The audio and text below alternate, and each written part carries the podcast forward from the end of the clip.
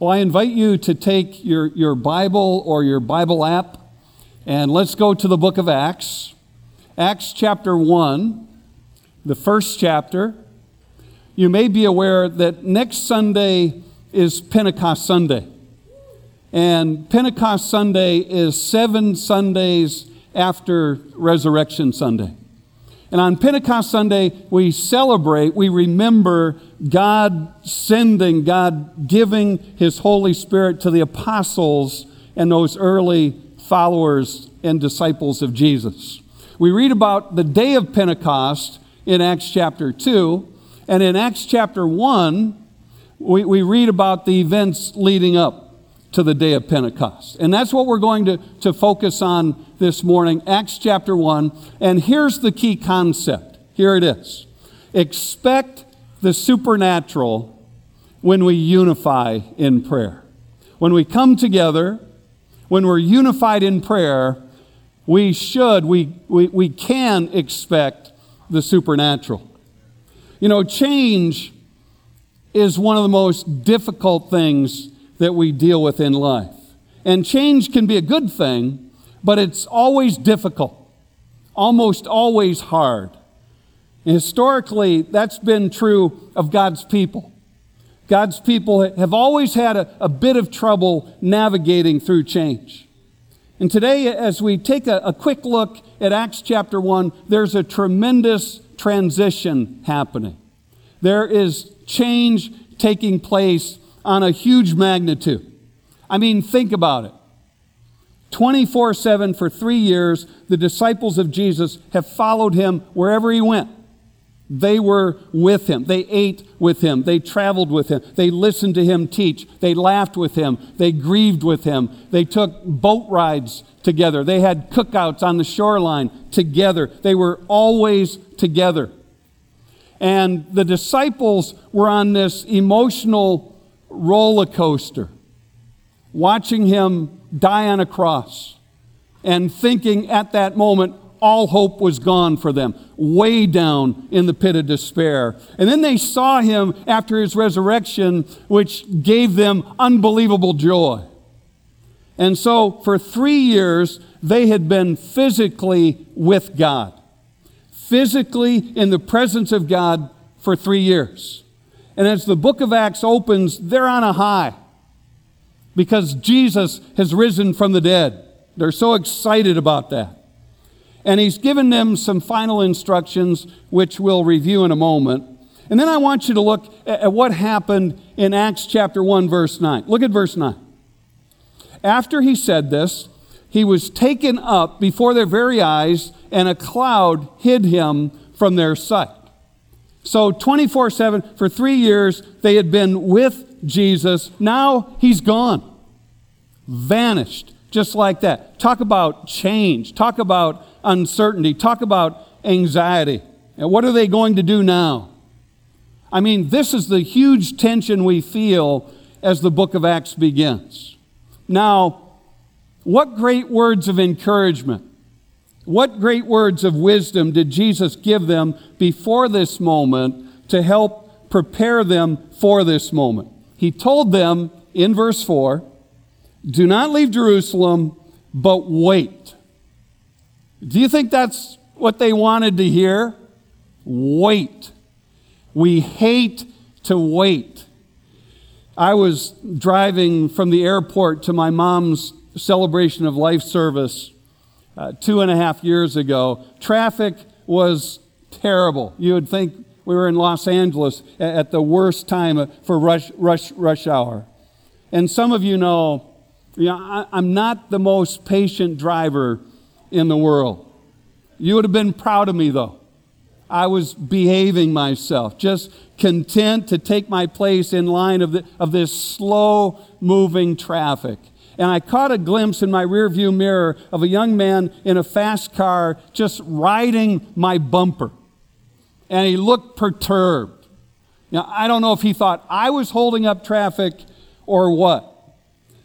But all of a sudden, as he's uh, you know, looking perturbed, he hits the accelerator and he roars past me in the right lane. There are two lanes, one lane was closed. He passes maybe three or four cars, and he has nowhere to go, has to slam on the brakes.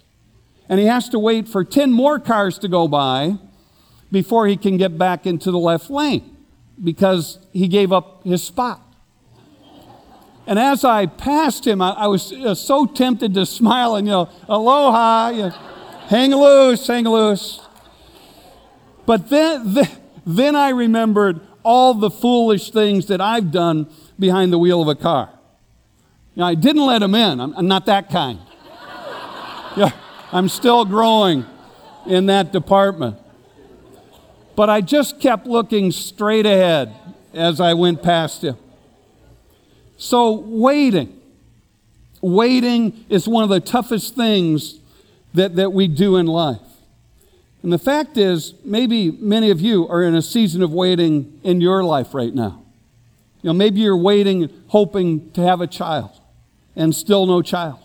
Or you're anxiously awaiting the results of some medical test or a biopsy or you're waiting for someone to change, or circumstances to change, or you're waiting to hear whether you got the job or position, or you've been accepted to a certain school or not. Maybe you're waiting for the Oakland A's to win the World Series again. And I hope you have some time on your hands. You know, it could be worse. You could be a Detroit Tigers fan. You know, believe me. You know, as, as we move further into 2021 and hopefully way past COVID, I have a sense that God is getting ready to do something new among us. And I'm not sure what. I can't see it clearly just yet, not, not sure exactly what it is. So I guess we, we just have to wait and see. Waiting. It's hard. And watching Jesus ascend into the heavens was one of the most difficult things, one of the most difficult changes, one of the most high anxiety producing transitions his followers had ever dealt with. And now they're told, uh, just sit tight and wait. And so, what would they do while they waited? And what do we do in times of change and transition in our lives when it seems like all we can do is wait? Well, what I want us to do this morning is to consider a couple thoughts from Acts chapter 1 about times of waiting upon God. I remember studying the book of Acts way back in high school, when I was in high school. High school Sunday school class, we studied the book of Acts for over a year.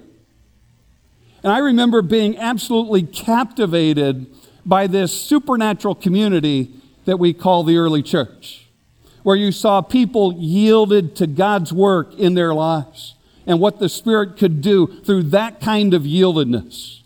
And ever since then, I've had this vision in my mind and heart of what the church could be, of what the church should be, where the awesome became commonplace, where lives changed and hearts melted and differences faded and racial economic lines blurred and love flowed in that community.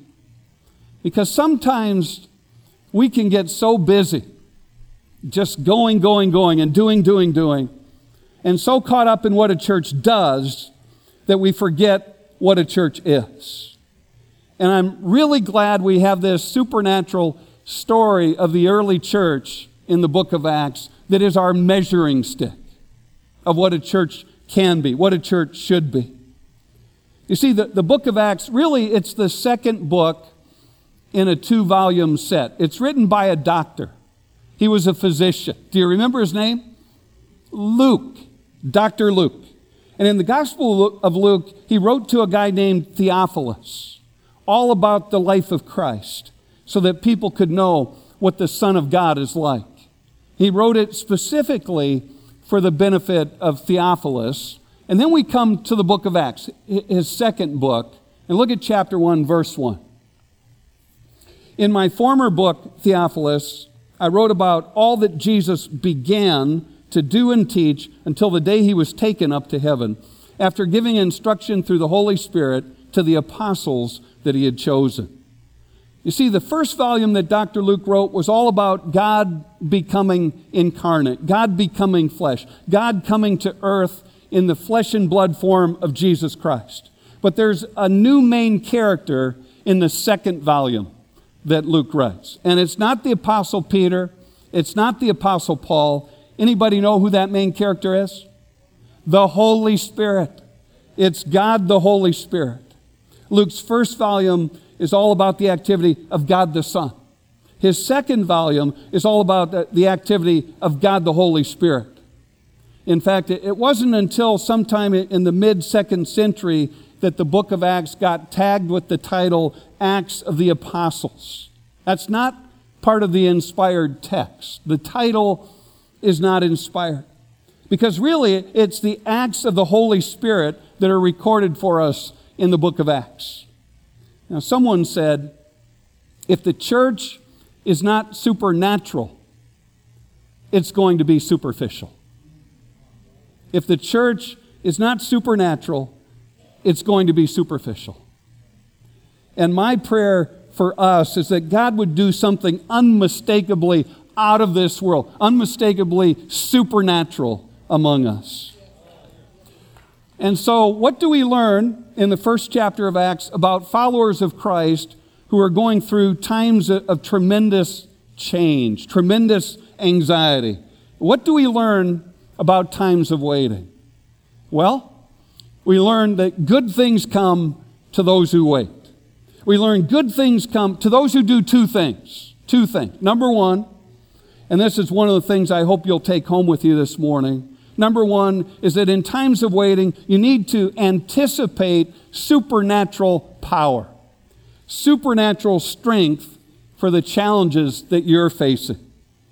And Jesus told his disciples to, to sit tight and just wait in Jerusalem for a very special reason.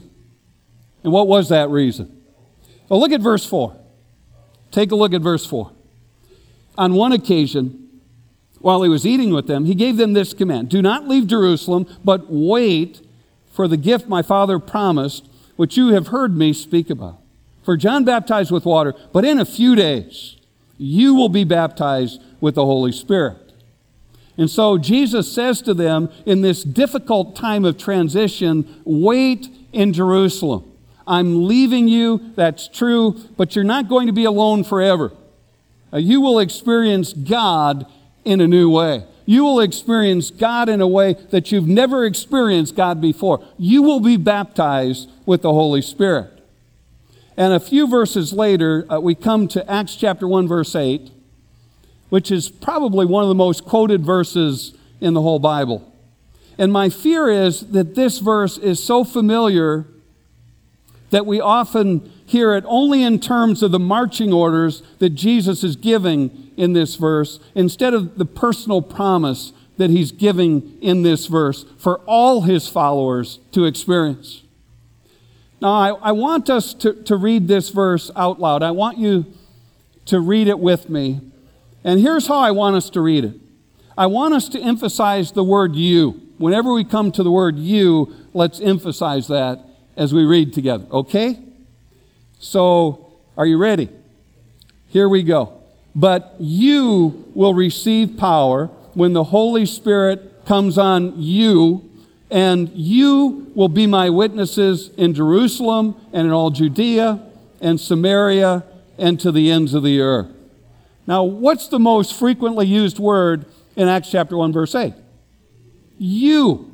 And notice it doesn't say Francis Chan will receive power when the Holy Spirit comes on him to be a witness. It doesn't say Franklin Graham will receive power when the Holy Spirit comes on him to be a witness. It doesn't say those with the gift of evangelism will receive power when the Holy Spirit comes on them to be witnesses. No, it's a very personal thing. It's an individual thing. It's you and you and you and you and you and me. And Jesus was saying, these people who had yet to experience the inner workings of the Holy Spirit in their lives, they were about to experience supernatural power. And that they were going to experience supernatural energy, supernatural strength from God the Holy Spirit to do things that they could not do in their own strength, in their own power. I mean, I'm talking about out of this world kinds of things. And so, church, this promise in Acts chapter 1, verse 8, it's a very personal thing. You will receive power when the Holy Spirit comes on you, and you will be my witnesses. And the people in Acts chapter 1, I have to tell you, they're a pretty unimpressive group of people. They didn't, didn't exactly have the best track records in the world. These were very flawed individuals. They battled insecurity and fear and brokenness, all sorts of mistakes in their past. There were a lot of screw ups in their lives. But again, the promise was an extremely personal thing to them. You will receive power. You know what I, I think many of us do? I, I think many of us kind of take ourselves out of the spiritual game because we don't experience God's power in the same way that we see it in someone else. And we think if I can't do what she does, or if I can't do what he does the way he does it, I must not have the power. Now, some of the most discouraged Christ followers in this room or, or watching on YouTube this morning are, are, are, some of you whom God has called to serve in a way where you feel like you're serving in the shadow of a 10 talent person or a 5 talent person. And you look at yourself and you think, I'm just a, a 1 or a 2 talent person. Now, some of the most discouraged Christ followers in this room or watching this morning serve in obscure, unknown, out of the limelight ministry settings around Quail. And when you're around a 10 talent person, you know, a, a superstar, so to speak, that can be paralyzing to you because you've allowed the, the evil one to trick you into playing the deadly comparison game. And I know how paralyzing that can be. You know what's kept me from being destroyed by that kind of thing? These words from the lips of Jesus You, Randy, you will receive power when the Holy Spirit comes on you.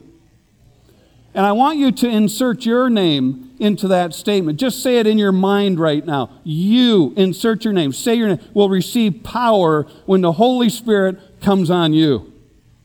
You know, I, I would give about anything if you could just personalize these words this morning to you. You who serve, you know, in the nursery, week in and week out. You who work behind the scenes with the pew crew. You who have those embarrassments in your past, those goof ups in your past that you think prevent God from using you. And you who are attempting to have that spiritual conversation with your neighbor or that person at work who's so far from God, and you feel so ill equipped to engage in that conversation. Now, you who are building into handicapped children who have so many needs and need so much love. You who, who think God has given you a role that, that, that doesn't matter because it doesn't appear to you like it's the big thing.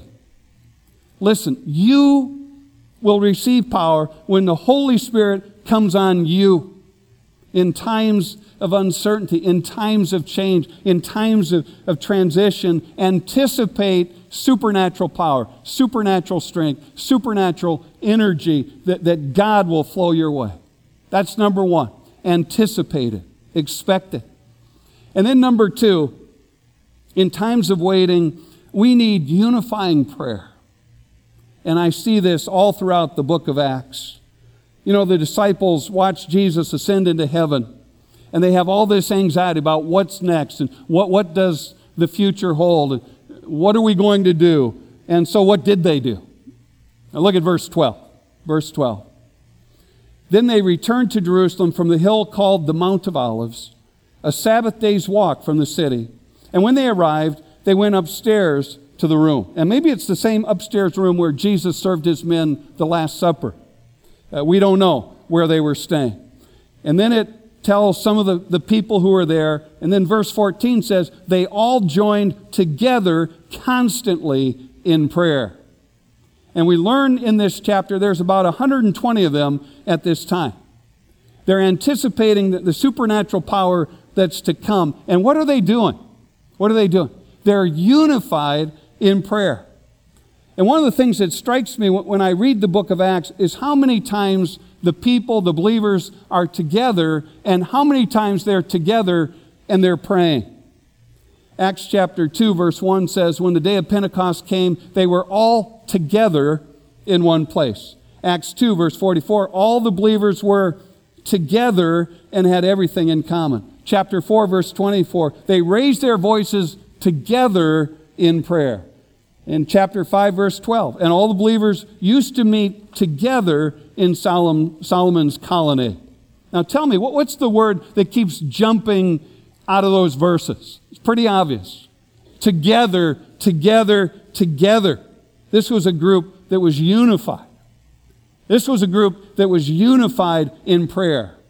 Now, does that mean they didn't have any annoyances and conflicts and disagreements and relational bruises? Of course not.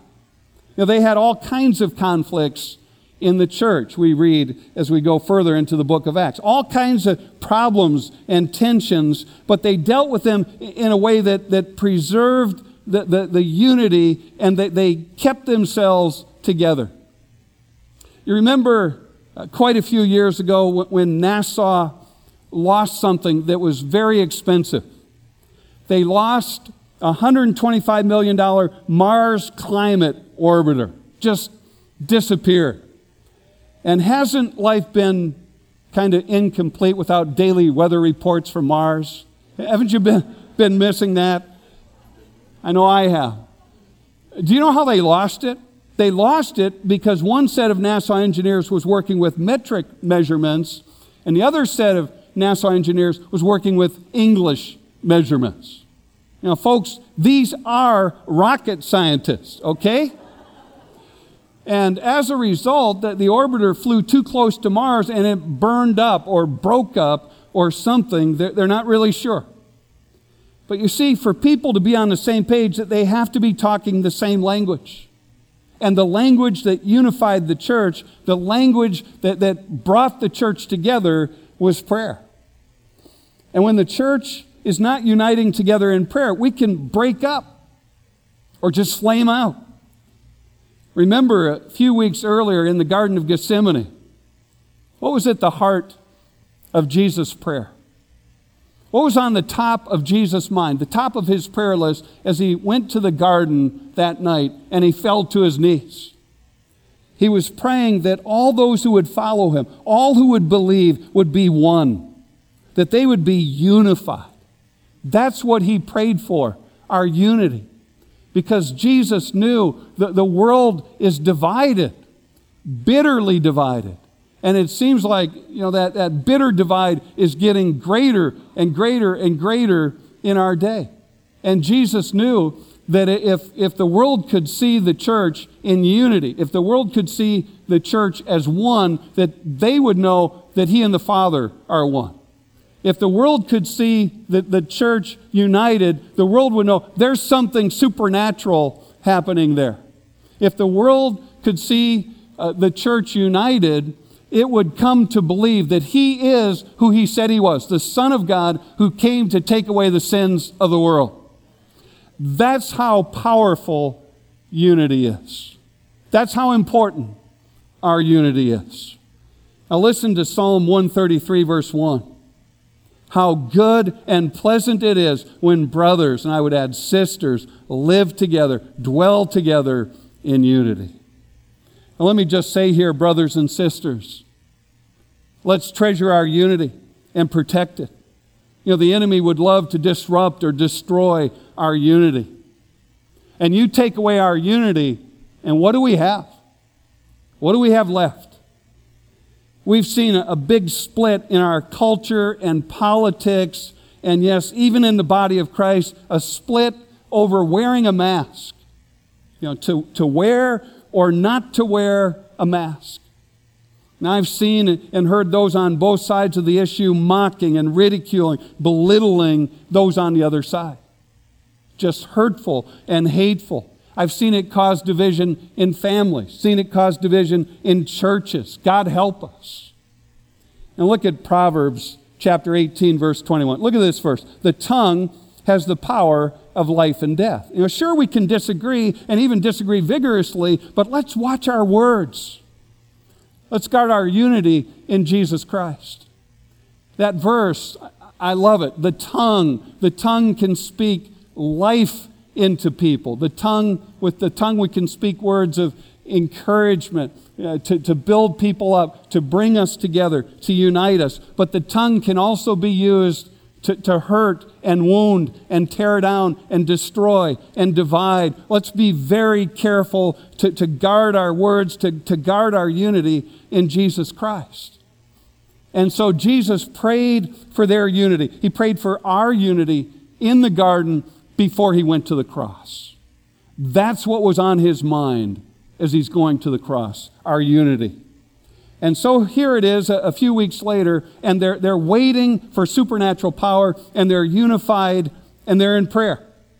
Know, don't miss that, or you won't understand the dynamic of what happens in Acts chapter 2 on the day of Pentecost when thousands of people came to faith in Jesus Christ, and the church, as we know, know it, was born on that day. And this is where it started in this prayer, together, united in prayer. Lloyd John Ogilvie writes this I have always felt that Pentecost happened not just according to a date on the calendar, but in response to a reconciliation among the disciples. There were deep tensions among them during and after Jesus' ministry, sharp divisions and conflict among these strong willed people. And until they were together on their knees, fully open to God and to each other, the Holy Spirit could not be given. I've never known a contentious group to receive the power of the Holy Spirit, nor have I ever seen a church in which division and disunity prevail or, or pre, yeah, prevailed, receive the blessing of the Holy Spirit. As congregations, we cannot be empowered until we are one mind and heart, until we love each other as Christ loved us, and until we heal broken relationships. Now, can I be very direct and, and specific with you? in applying these words this morning. And, and please hear this from my heart.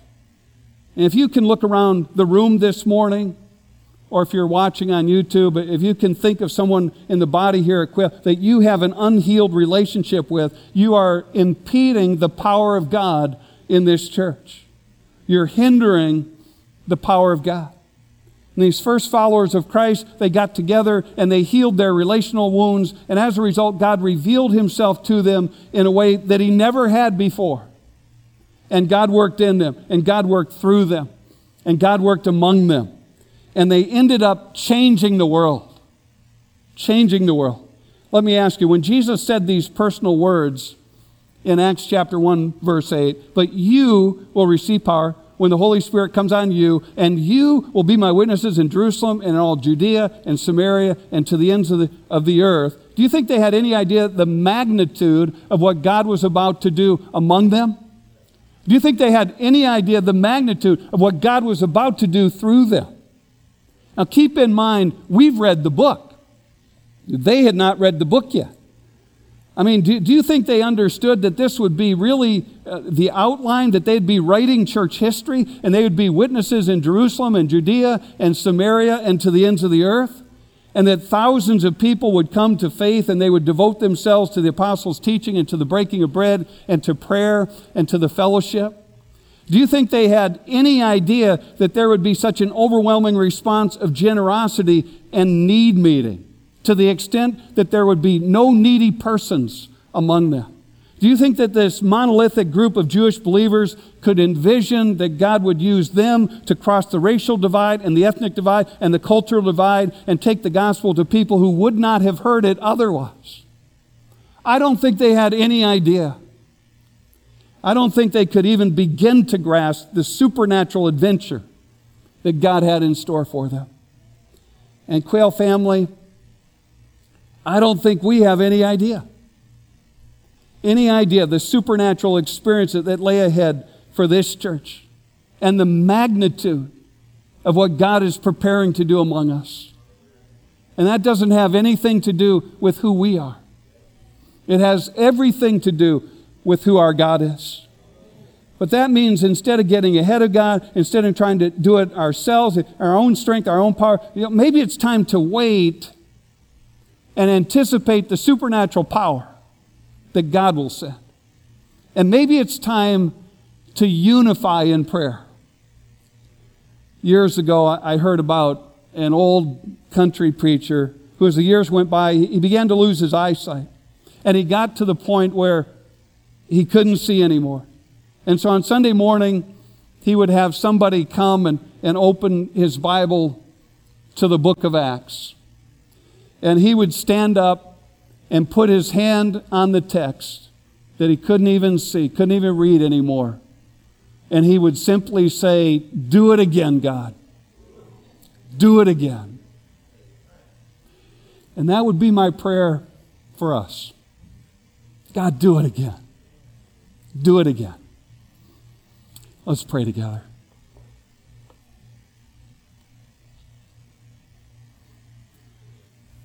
Lord God, as we move into the next season of our lives, of our church life, not fully knowing what lies ahead, we just openly acknowledge that we are totally dependent upon you. And as best we can, we're going to wait and fully anticipate that we will experience a supernatural power that we need from the Holy Spirit among us for the challenges ahead of, ahead, ahead of us. And I thank you. I thank you for, for making that power available to us personally, very individually.